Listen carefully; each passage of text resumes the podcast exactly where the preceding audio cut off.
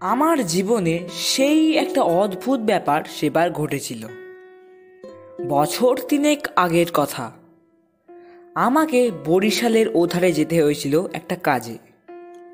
ও অঞ্চলের একটা গঞ্জ থেকে বেলা প্রায় বারোটার সময় নৌকায় উঠলাম। আমার সঙ্গে এক নৌকায় বরিশালের আর এক ভদ্রলোক ছিলেন। গল্প গুজবে সময়টা বেশ ভালোই কাটতে লাগল। সময়টা পুজোর পরেই। দিন মানটা মেঘলা মেঘলা কেটে গেল। মাঝে মাঝে টিপ টিপ করে বৃষ্টিও পড়তে শুরু হলো।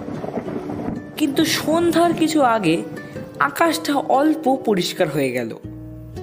ভাঙা ভাঙা মেঘের মধ্যে দিয়ে চতুর্দশীর চাঁদের আলো অল্প অল্প প্রকাশ হলো। সন্ধ্যা হওয়ার সঙ্গে সঙ্গে আমরা বড় নদী ছেড়ে একটা খালে পড়লাম। শোনা গেল খালটা এখান থেকে আরম্ভ হয়ে নোয়াখালীর উত্তর দিয়ে একেবারে মেঘনায় গিয়ে মিশেছে। পূর্ববঙ্গে সেই আমার নতুন যাওয়া। চোখে কেমন সব একটু নতুন নতুন ঠেকল। অপরিসর খালের দুধারে বৃষ্টি স্নাত কেয়ার জঙ্গলে মেঘে আধো টাকার চতুর্দশীর জ্যোৎস্না চিকমিক করছিল। মাঝে মাঝে নদীর ধারে বড় বড় মাঠ। সটি বেত ফার্ন গাছের বন জায়গায় জায়গায় খালের জলে ঝুঁকে পড়েছে। বাইরে একটু ঠান্ডা থাকলেও আমি ছইয়ের বাইরে বসে দেখতে দেখতে যাচ্ছিলাম। বরিশালের সে অংশটা সুন্দরবনের কাছাকাছি। ছোট ছোট খাল ও নদী চারিধারে। সমুদ্র খুব বেশি দূরে নয়। দশ পনেরো মাইল দক্ষিণ পশ্চিমে হাতিয়া ও সন্দ্বীপ। আর একটু রাত হলো। খালের দুপারের নির্জন জঙ্গল অস্ফুট জ্যোৎস্নায় কেমন যেন অদ্ভুত দেখাতে লাগল। এ অংশে লোকের বসতি একেবারেই নেই। শুধু ঘন বন আর জলের ধারে বড় বড় হোগলা গাছ। আমার সঙ্গী বললেন, আরে, এত রাতে আর বাইরে থাকবেন না। আসুন না ছইয়ের মধ্যে। এসব জঙ্গলে আর কি বুঝতেই তো পারছেন? তারপর তিনি সুন্দরবনে নানা গল্প করতে লাগলেন। তার এক কাকা নাকি ফরেস্ট ডিপার্টমেন্টে কাজ করতেন। তারই লঞ্চে করে তিনি একবার সুন্দরবনের নানা অংশে বেরিয়েছিলেন। সেই সব গল্প। রাত প্রায় বারোটার কাছাকাছি হলো। মাঝি আমাদের নৌকোয় ছিল মোটে একটি। সে বলে উঠল, বাবু একটু এগিয়ে গিয়ে বড় নদী পড়বে। এত রাতে সে নদীতে একা পাড়ি জমাতে পারব না। তার চেয়ে এখানেই নৌকো রাখি। নৌকো সেখানেই বাধা হলো। এদিকে বড় বড় গাছের আড়ালে চাঁদ অস্ত গেল। দেখলুম অপ্রশস্ত খালের দুধারেই অন্ধকারে ঢাকা ঘন জঙ্গল। চারিদিকে কোনো সারা শব্দ নেই। পতঙ্গগুলো পর্যন্ত চুপ করেছে। সঙ্গীকে বললুম মশাই এই তো সরু খাল। পাড় থেকে বাঘ লাফিয়ে পড়বে না তো নৌকোর উপর? হুম না পড়লেই আশ্চর্য হব। শুনে অত্যন্ত পুলকে ছইয়ের মধ্যে ঘেসে বসলুম। খানিকটা বসে থাকবার পর সঙ্গী বলল আসুন একটু শোয়া যাক। ঘুম তো হবে না আর ঘুমানো ঠিকও নয়। তাই একটু চোখ বুঝেই থাকি। খানিকটা চুপ করে থাকবার পর সঙ্গীকে ডাকতে গিয়ে দেখি তিনি ঘুমিয়ে পড়েছেন। মাঝিও জেগে আছে বলে মনে হলো না। ভাবলুম তবে আমি বা কেন মিথ্যে মিথ্যে চোখ চেয়ে চেয়ে থাকি। মহাজনদের পথ ধরবার উদ্যোগ করলুম। তারপর যা ঘটল, সে আমার জীবনের এক অদ্ভুত অভিজ্ঞতা। শুতে যাচ্ছি। হঠাৎ আমার কানে গেল অন্ধকার বন ঝোপের উপাসে অনেক দূরে গভীর জঙ্গলের মধ্যে। কে যেন কোথায় গ্রামাফোন বাজাচ্ছে। তাড়াতাড়ি উঠে বসলুম। গ্রামাফোন? এ বনে এত রাত্রে গ্রামাফোন কে বাজাবে? কান পেতে শুনলুম, গ্রামাফোন না। অন্ধকারে হিজল হিনতাল গাছগুলো যেখানে খুব ঘন হয়ে আছে, সেখান থেকে কারা যেন উচ্চ কণ্ঠে আর্ত করুণ সুরে কি বলছে?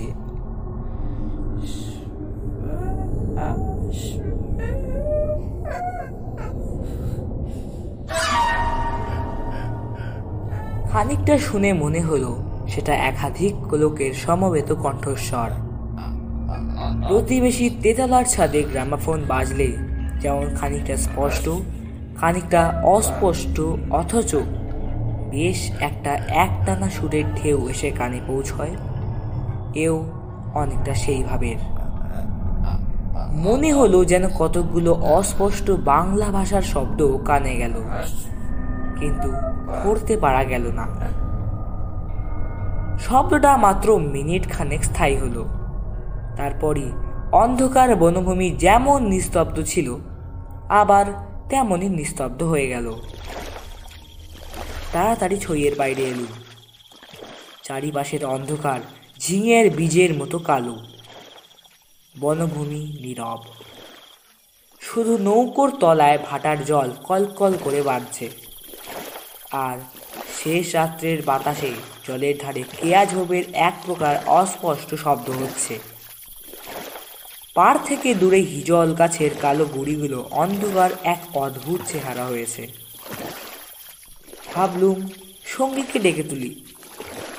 আবার ভাবলুম, বিচারীরা ঘুমাচ্ছে ডেকে কি হবে? তার চেয়ে বরং নিজে জেগে বসে থাকি। দাঁড়িয়ে দাঁড়িয়ে একটা সিগারেট ধরালুম। তারপর আবার ছইয়ের মধ্যে ঢুকতে যাব এমন সময়। সেই অন্ধকারে ঢাকা বিশাল বনভূমির কোনো অংশ থেকে সুস্পষ্ট উচ্চক আর্ত করুণ ঝিঝি পোকার রবের মতো তীক্ষ্ণ স্বর, তীরের মতন জমাট অন্ধকারে বুক চিরে আকাশে উঠল। নৌকা যাত্রীরা, তোমরা কারা যাচ্ছ? আমরা শ্বাস বন্ধ হয়ে মরলাম। আমাদের ওঠাও ওঠাও, আমাদের বাঁচাও। নৌকোর মাঝিটা ধর্মর করে জেগে উঠল। আমি সঙ্গীকে ডাকলুম মশাই ও মশাই উঠুন উঠুন। মাঝি আমার কাছে ঘেসে এলো। হয় তার গলার স্বর কাঁপছিল। বললে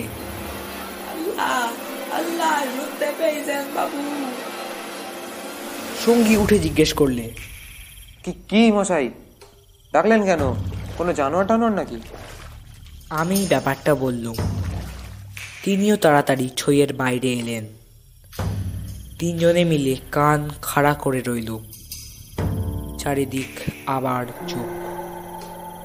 ফাটার জল নৌকোর তলায় বেঁধে আগের চেয়েও জোরে শব্দ হচ্ছিল। সঙ্গী মাঝিকে জিজ্ঞেস করলেন এটা কি তবে?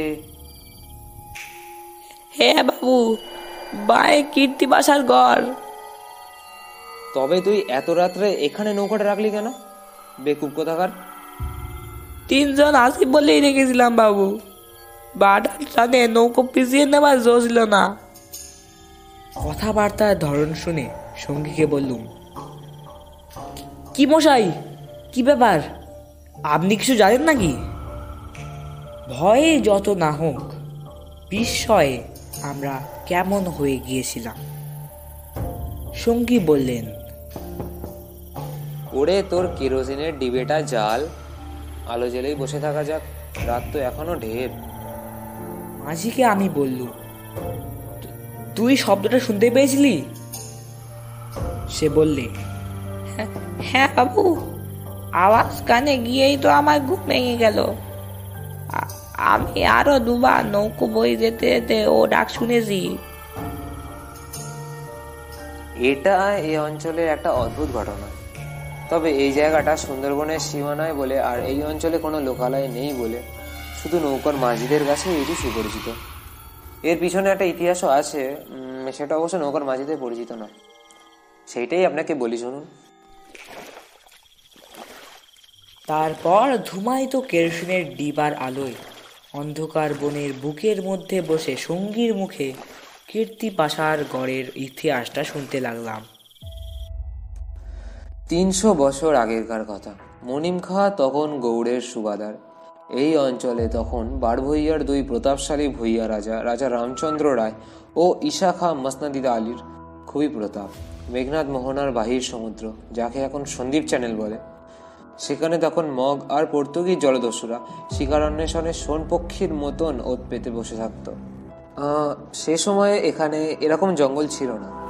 এই সমস্ত জায়গা তখন কীর্তি রায়ের অধিকারে ছিল। এখানে তার সুদৃঢ় দুর্গ ছিল। মগ জলদস্যুদের সঙ্গে তিনি অনেকবার তা দিয়ে লড়েওছেন। তার অধীনে সৈন্য সামন্ত, কামান, যুদ্ধের কোষা সবই ছিল। সন্দীপ তখন ছিল পর্তুগিজ জলদস্যুদের প্রধান আড্ডা। এদের আক্রমণ থেকে আত্মরক্ষা করবার জন্য এই অঞ্চলের সকল জমিদারদেরই সৈন্যবল দৃঢ় করে গড়তে হতো। এই বনের পশ্চিম ধার দিয়ে তখন আর একটা খাল বড় নদীতে পড়তো। বনের মধ্যে তার চিহ্ন এখনও বর্তমান আছে। কীর্তি রায় একজন অত্যন্ত অত্যাচারী এবং দুর্ধর্ষ জমিদার ছিলেন। তার রাজ্যে এমন সুন্দর মেয়ে কমই ছিল যে তার অন্তঃপুরে একবার না ঢুকেছে। তাছাড়া তিনি নিজেও এক প্রকার জলদস্যুই ছিলেন। তার নিজের অনেকগুলি বড় ছিপ ছিল। আশেপাশে জমিদারি এমনকি নিজের জমিদারির মধ্যেও সম্পত্তিশালী গৃহস্থের ধনরত্ন, স্ত্রীকন্যা লুটপাট করার রূপ মহৎ কার্যে সেগুলোকে ব্যবহৃত করা হতো। কীর্তি রায়ের পাশের জমিদারি ছিল কীর্তি রায়ের এক বন্ধুর। এরা ছিলেন চন্দ্রদ্বীপের রাজা রামচন্দ্র রায়ের পত্তনিদার। অবশ্য সে সময় অনেক পত্তনিদারের ক্ষমতা এখনকার স্বাধীন রাজাদের চেয়েও বেশি ছিল। কীর্তি রায়ের বন্ধু মারা গেলে তার তরুণ বয়স্ক পুত্র নরনারায়ণ রায় পিতার জমিদারির ভার পান। নরনারায়ণ তখন সবে যৌবনে পদার্পণ করেছেন। অত্যন্ত সুপুরুষ, বীর এবং শক্তিমান। নরনারায়ণ কীর্তি রায়ের পুত্র চঞ্চল রায় সমবয়সী এবং বন্ধু ছিলেন। সেবার কীর্তি রায়ের নিমন্ত্রণে নরনারায়ণ রায় তার রাজ্যে দিন কতকের জন্য বেড়াতে এলেন। চঞ্চল রায়ের তরুণী পত্নী লক্ষ্মী দেবী, স্বামীর বন্ধু নরনারায়ণকে দেবরের মতন স্নেহের চোখে দেখতে লাগলেন। দু একদিনের মধ্যেই কিন্তু সেই স্নেহের চোটে নরনারায়ণকে বিব্রত হয়ে উঠতে হলো। নরনারায়ণ রায় তরুণ বয়স্ক হলেও একটু গম্ভীর প্রকৃতির। বিদ্যুৎ চঞ্চলা তরুণী বন্ধুপত্নীর ব্যঙ্গ পরিহাসে গম্ভীর প্রকৃতির নরনারায়ণের মান বাঁচিয়ে চলা দুষ্কর হয়ে পড়ল। স্নান করে উঠেছেন? মাথার তাজ খুঁজে পাওয়া যায় না। নানা জায়গা খুঁজে হয়রান হয়ে তার আশা ছেড়ে দিয়ে তিনি বসে আছেন। হঠাৎ কখন বালিশ তুলতে গিয়ে দেখেন তার নিচেই তাজটি চাপা আছে। যদিও এর আগেও তিনি বালিশের নিচে খুঁজেছেন। তার প্রিয় তরবারিখানা দুপুর থেকে বিকেলের মধ্যে পাঁচবার হারিয়ে গেল। আবার পাঁচবারই সম্পূর্ণ অপ্রত্যাশিত স্থান থেকেই খুঁজে পাওয়া গেল। তাম্বুলে এমন সব দ্রব্যের সমাবেশ হতে লাগল, যা কোনো কালেই তাম্বুলের উপকরণ নয়। তরল মস্তিষ্ক বন্ধুপত্নীকে কিছুতেই এটে উঠতে না পেরে অত্যাচারে জর্জরিত নরনারায়ণ রায় ঠিক করলেন তার বন্ধুর স্ত্রীটি, একটু ছিটগ্রস্ত। বন্ধুর দুর্দশায় চঞ্চল রায় মনে মনে খুব খুশি হলেও বাইরে স্ত্রীকে বললেন দুদিনের জন্য এসেছে বেচারি। ওকে তুমি যেরকম বিব্রত করে ফেলেছ ও আর এখানে আসবে না। দিন কয়েক এরকমে কাটাবার পর কীর্তি রায়ের আদেশে চঞ্চল রায়কে কি কাজে হঠাৎ গৌড়ে যাত্রা করতে হলো?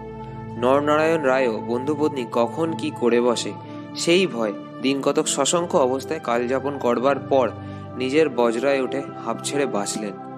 যাবার সময় লক্ষ্মীদেবী বলে দিলেন, এবার আবার যখন আসবে ভাই, এমন একটি বিশ্বাসী লোক সঙ্গে এনো যে রাত দিন তোমার জিনিসপত্র ঘরে বসে চৌকি দেবে। বুঝলে তো? নরনারায়ণ রায়ের বজরা রায়মঙ্গলের মোহনা ছাড়িয়ে যাওয়ার একটু পরেই জলদস্যুদের দ্বারা আক্রান্ত হল, তখন মধ্যাহ্নকাল। প্রখর রৌদ্রে বজরা দক্ষিণ দিকের দিগ্বলয় প্রসারী জলরাশি শাসানো তলোয়ারের মতন ঝকঝক করছিল। সমুদ্রের সে অংশে এমন কোনো নৌকা ছিল না যারা সাহায্য করতে আসতে পারে। সেটা রায়মঙ্গল আর কালাবদর নদীর মুখ, সামনেই বার সমুদ্র সন্দ্বীপ চ্যানেল। জলদস্যুদের প্রধান ঘাঁটি। নরনারায়ণের বজরার রক্ষীরা কেউ হত হলো, কেউ সাংঘাতিক জখম হলো। নিজে নরনারায়ণ দস্যুদের আক্রমণ প্রতিহত করতে গিয়ে উরুদেশে কিসের খোঁচা খেয়ে সংজ্ঞাশূন্য হয়ে পড়লেন।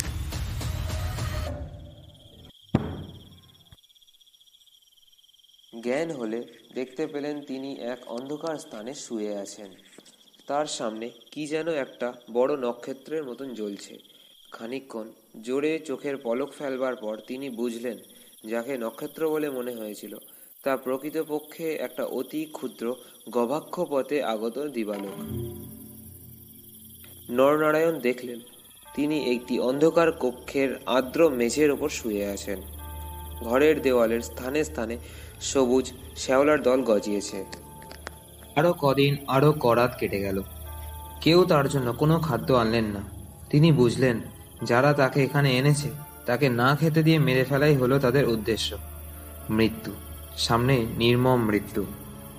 সে দিন মানব কেটে গেল। আঘাতজনিত ব্যথায় এবং ক্ষুধা তৃষ্ণায় অবসন্ন দেহ নরনারায়ণের চোখের সামনে থেকে গবাক্ষ পথের দিবালোক মিলিয়ে গেল। তিনি অন্ধকার ঘরের পাষাণ শয্যায় ক্ষুধা কাতর দেহ প্রসারিত করে অধীরভাবে মৃত্যুর অপেক্ষা করতে লাগলেন। প্রকৃতির একটা ক্লোরোফর্ম আছে।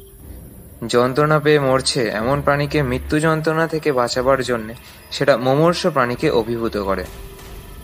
ধীরে ধীরে যেন সেই দয়াময়ী মৃত্যুতন্দ্র এসে তাকে আশ্রয় করল। অনেকক্ষণ পর, কতক্ষণ পর তা তিনি বুঝতে পারলেন না। হঠাৎ আলো চোখে এসে লাগায় তার তন্দ্রাঘর কেটে গেল। বিস্মিত নরনারায়ণ চোখ মেলে দেখলেন, তার চোখের সামনে প্রদীপ হস্তে দাঁড়িয়ে তার বন্ধুপত্নী লক্ষ্মী দেবী কথা বলতে গিয়ে লক্ষ্মী দেবীর ইঙ্গিতে নরনারায়ণ থেমে গেলেন।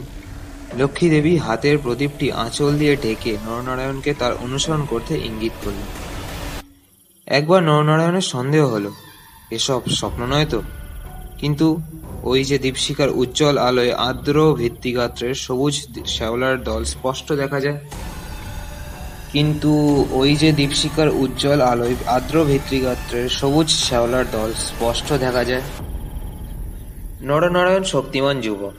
ক্ষুধায় দুর্বল হয়ে পড়লেও নিশ্চিত মৃত্যুর গ্রাস থেকে বাঁচাবার উৎসাহে তিনি দৃঢ়পদে অগ্রবর্তিনী ক্ষিপ্রগামিনী বন্ধুপত্নীর পশ্চাৎ পশ্চাৎ চলতে লাগলেন। একটা বক্রগতি পাথরের সিঁড়ি দিয়ে উপরে উঠে একটা দীর্ঘ সুড়ঙ্গ পার হওয়ার পরে তিনি দেখলেন যে তারা কীর্তি রায়ের প্রাসাদের সামনে খালধারে এসে পৌঁছেছেন। লক্ষ্মীদেবী একটা ছোট বেতে বন্য থলি বার করে তার হাতে দিয়ে বললেন, এতে খাবার আছে। এখানে খেও না। তুমি সাঁতার জানো, খাল পার হয়ে ওপারে গিয়ে কিছু খেয়ে নাও। তারপর যত শিগগির পারো পালিয়ে যাও। ব্যাপার কি? নরনারায়ণ রায় একটু একটু বুঝলেন। তার বিস্তৃত জমিদারি কীর্তিরায়ের জমিদারির ঠিক পাশেই এবং তার অবর্তমানে কীর্তি কীর্তিরাই দনুজমর্দন দেবের বংশধরদের ভবিষ্যৎ পত্তনিদার। অত বড় বিস্তৃত ভূসম্পত্তি সৈন্য সামন্ত কীর্তিরায়ের হাতে এলে তারা কি আর কিছু গ্রাহ্য করবেন? কীর্তিরায় যে মাথা নিচু করে আছেন। তার এই কি কারণ নয় যে তার এক পাশে বাকলা চন্দ্রদ্বীপ, অন্য পাশে ভুলুয়ার প্রতাপশালী ভূইয়া রাজা লক্ষ্যমাণিক্য। প্রদীপের আলোয় নরনারায়ণ দেখলেন, তার বন্ধুপত্নীর মুখে সে চটুল হাস্যরেখার চিহ্নও নেই। তার মুখখানি সহানুভূতিতে ভরা, মাতৃমুখের মতন স্নেহ কোমল হয়ে এসেছে। তার চারিপাশে গাঢ় অন্ধকার, মাথার উপরে আকাশের বুক চিরে দিগন্ত বিস্তৃত উজ্জ্বল ছায়াপথ, নিকটেই খালের জল জোর ভাটার টানে তীরের হোগলা গাছ দুলিয়ে কলকল শব্দে বড় নদীর দিকে ছুটেছে। নরনারায়ণ আবেগপূর্ণ সুরে জিজ্ঞাসা করলেন বউ ঠাকুরুন চঞ্চল কি এর মধ্যে আছে? না ভাই তিনি কিছু জানেন না। এসব শ্বশুর ঠাকুরের কীর্তি এই জন্য তাকে অন্য জায়গা পাঠিয়েছেন। এখন আমার মনে হচ্ছে গৌটো সব মিথ্যে। নরনারায়ণ দেখলেন লজ্জায় দুঃখে তার বন্ধুপত্নীর মুখ বিবর্ণ হয়ে উঠেছে। লক্ষ্মীদেবী আবার বললেন আমি আজ জানতে পারি। খিড়কিগড়ের পাইক সর্দার আমার মা বলে। তাকে দিয়ে দুপুর রাতের পাহারা সব সরিয়ে রেখে দিয়েছিলাম। তাই বউ ঠাকুরুন আমার এক বোন ছেলেবেলায় মারা গিয়েছিল। তুমি আমার সেই বোন। আজ আবার ফিরে এলে। লক্ষ্মীদেবীর পদ্মের মতো মুখখানি চোখের জলে ভেসে গেল। একটু ইতস্তত করে বললেন ভাই বলতে সাহস পাইনি। তবুও একটা কথা বলছি। বোন বলে যদি রাখো কি কথা বউ ঠাকুরুন? তুমি আমার কাছে বলে যাও ভাই যে শ্বশুর ঠাকুরের কোনো অনিষ্ট চিন্তা তুমি করবে না। নরনারায়ণ রায় একটুখানি কি ভাবলেন তারপর বললেন তুমি আমার প্রাণ দিলে বউ ঠাকুরন। আমি তোমার কাছে বলে যাচ্ছি।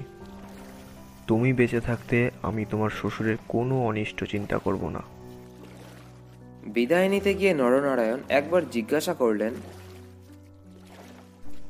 বউ ঠাকুরন তুমি ফিরে যেতে পারবে তো? আমি ঠিক যাব। তুমি কিন্তু যত দূর পারো সাঁতরে গিয়ে তারপর ডাঙায় উঠে চলে যেও।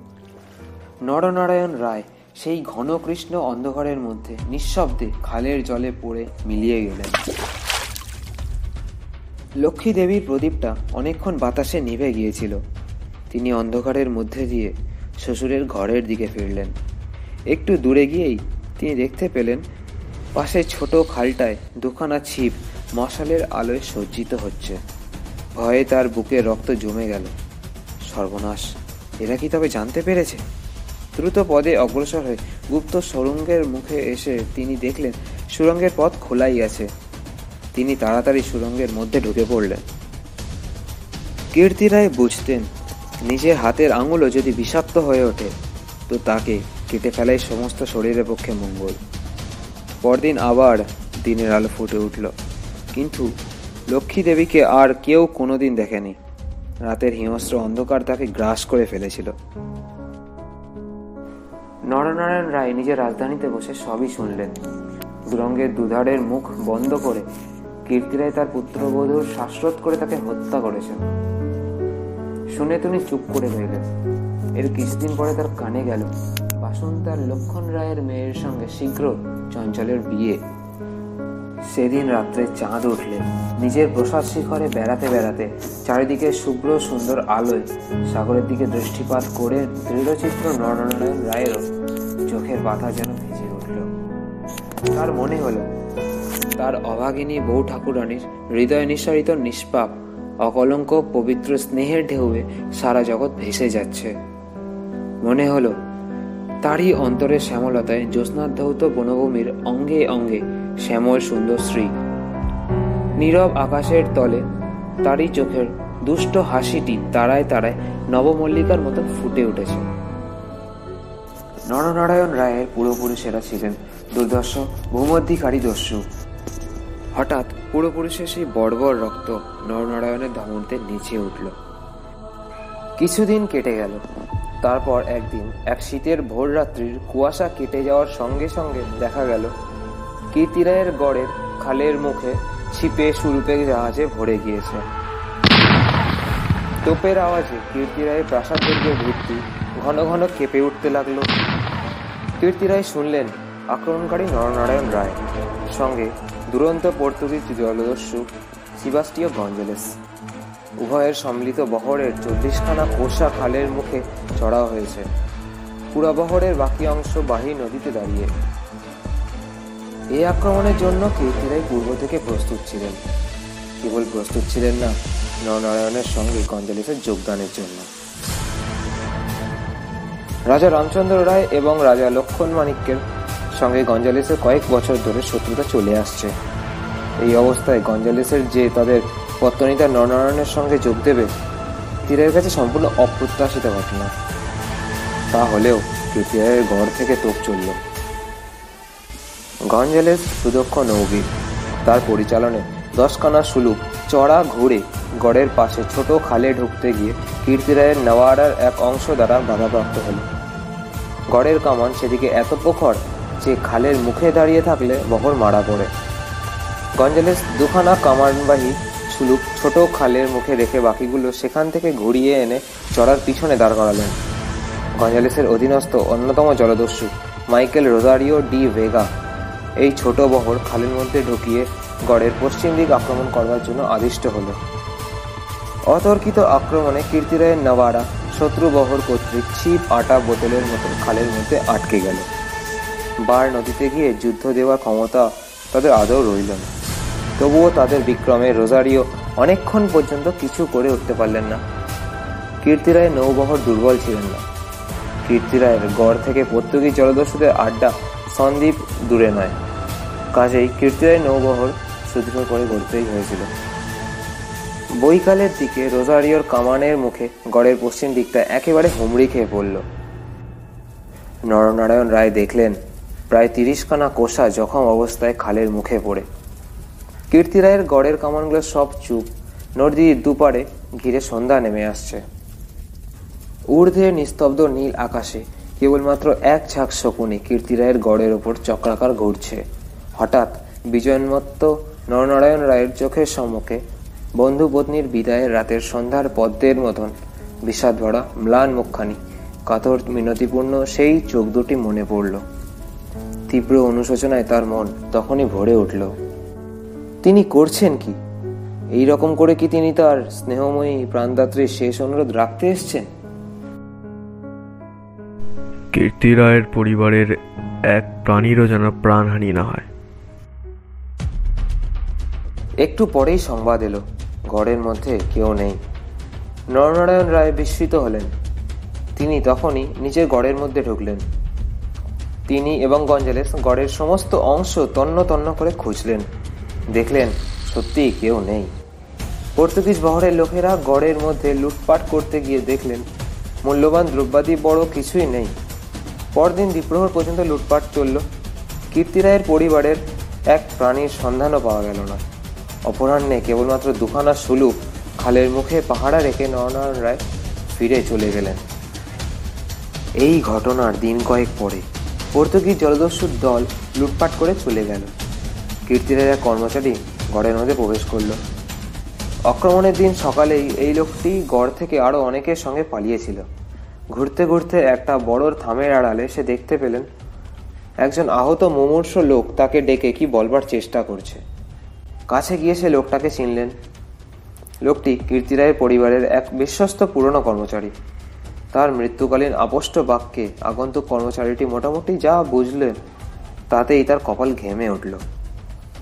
সে বুঝল কীর্তিরায় তার পরিবারবর্গ এবং ধনরত্ন নিয়ে মাটির নিচে এক গুপ্ত স্থানে আশ্রয় নিয়েছেন। এই লোকটি তার একমাত্র সন্ধান জানে।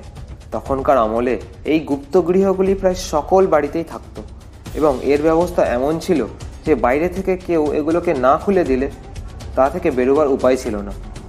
কোথায় সে মাটির নিচে ঘর? তা স্পষ্ট করে বলবার আগেই আহত লোকটিই মারা গেল। বহু অনুসন্ধানের পর গড়ের কোনো অংশে সে গুপ্তগৃহ ছিল, তা কেউ সন্ধান করতে পারলেন না। এই রকমে কীর্তিরায় ও তার পরিবারবর্গ অনাহারে তিলে তিলে শ্বাসরুদ্ধ হয়ে গড়ের যে কোন নিভৃত ভূগর্ভস্থ কক্ষে মৃত্যুমুখে পতিত হলেন, তার আর কোনো সন্ধানই রইল না। সেই বিরাট প্রাসাদ দুর্গের পর্বত প্রমাণ মাটি পাথরের চাপে। হতভাগ্যদের সাদা হাড়গুলো কোন বায়ুশূন্য অন্ধকার ভূকক্ষে তিলে তিলে গুঁড়ো হচ্ছে? হ্যাঁ, কেউ তার খবর পর্যন্ত জানে না। ওই ছোট খালটা প্রকৃতপক্ষে সন্দীপ চ্যানেলেরই একটা খাড়ি। খাড়ির ধার থেকে একটুখানি গেলে গভীর অরণ্যের ভিতর কীর্তিরায়ের গড়ে বিশাল ধ্বংসস্তূপ এখনও বর্তমান আছে দেখা যাবে। খাল থেকে কিছু দূরে অরণ্যের মধ্যে দুই সার প্রাচীন বকুল গাছ দেখা যায়। এখন এ বকুল গাছের সারের মধ্যে দুর্ভেদ্য জঙ্গল আর শুলোকাটার বন। তখন এখানে রাজপথ ছিল। আর খানিকটা গেলে একটা বড় দিঘি চোখে পড়বে। তারই দক্ষিণে কুচো ইটের জঙ্গলাবৃত স্তূপে অর্ধপ্রতিত হাঙরমুখ পাথরের খড়ি, ভাঙা থামের অংশ। বারভুইয়াদের বাংলা থেকে, রাজা প্রতাপাদিত্য রায়ের বাংলা থেকে বর্তমান যুগের আলোতে উকি মারছে। দিঘির যে ইষ্টক সোপানের সকাল সন্ধ্যায় তখন অতীত যুগের রাজাবধূদের রাঙা পায়ের অলক্তক ডাক ফুটে উঠত। এখন সেখানে দিনের বেলায় বড় বড় বাঘের পায়ের থাবার দাগ পড়ে। গোখরো কেউটে সাপের দল ফনা তুলে তুলে ঘুরে বেড়ায়। বহুদিন থেকেই এখানে একটা অদ্ভুত ব্যাপার ঘটে।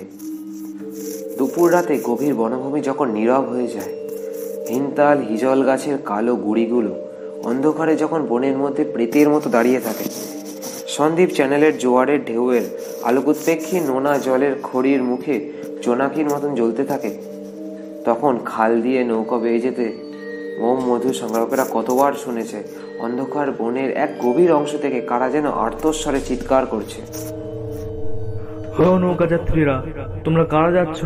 আমরা শ্বাস বন্ধ হয়ে মরলাম। আমাদের ওঠাও ওঠাও, আমাদের বাঁচাও। ভয়ে বেশি রাত্রে এ পথে কেউ নৌকা বাইতে চায় না।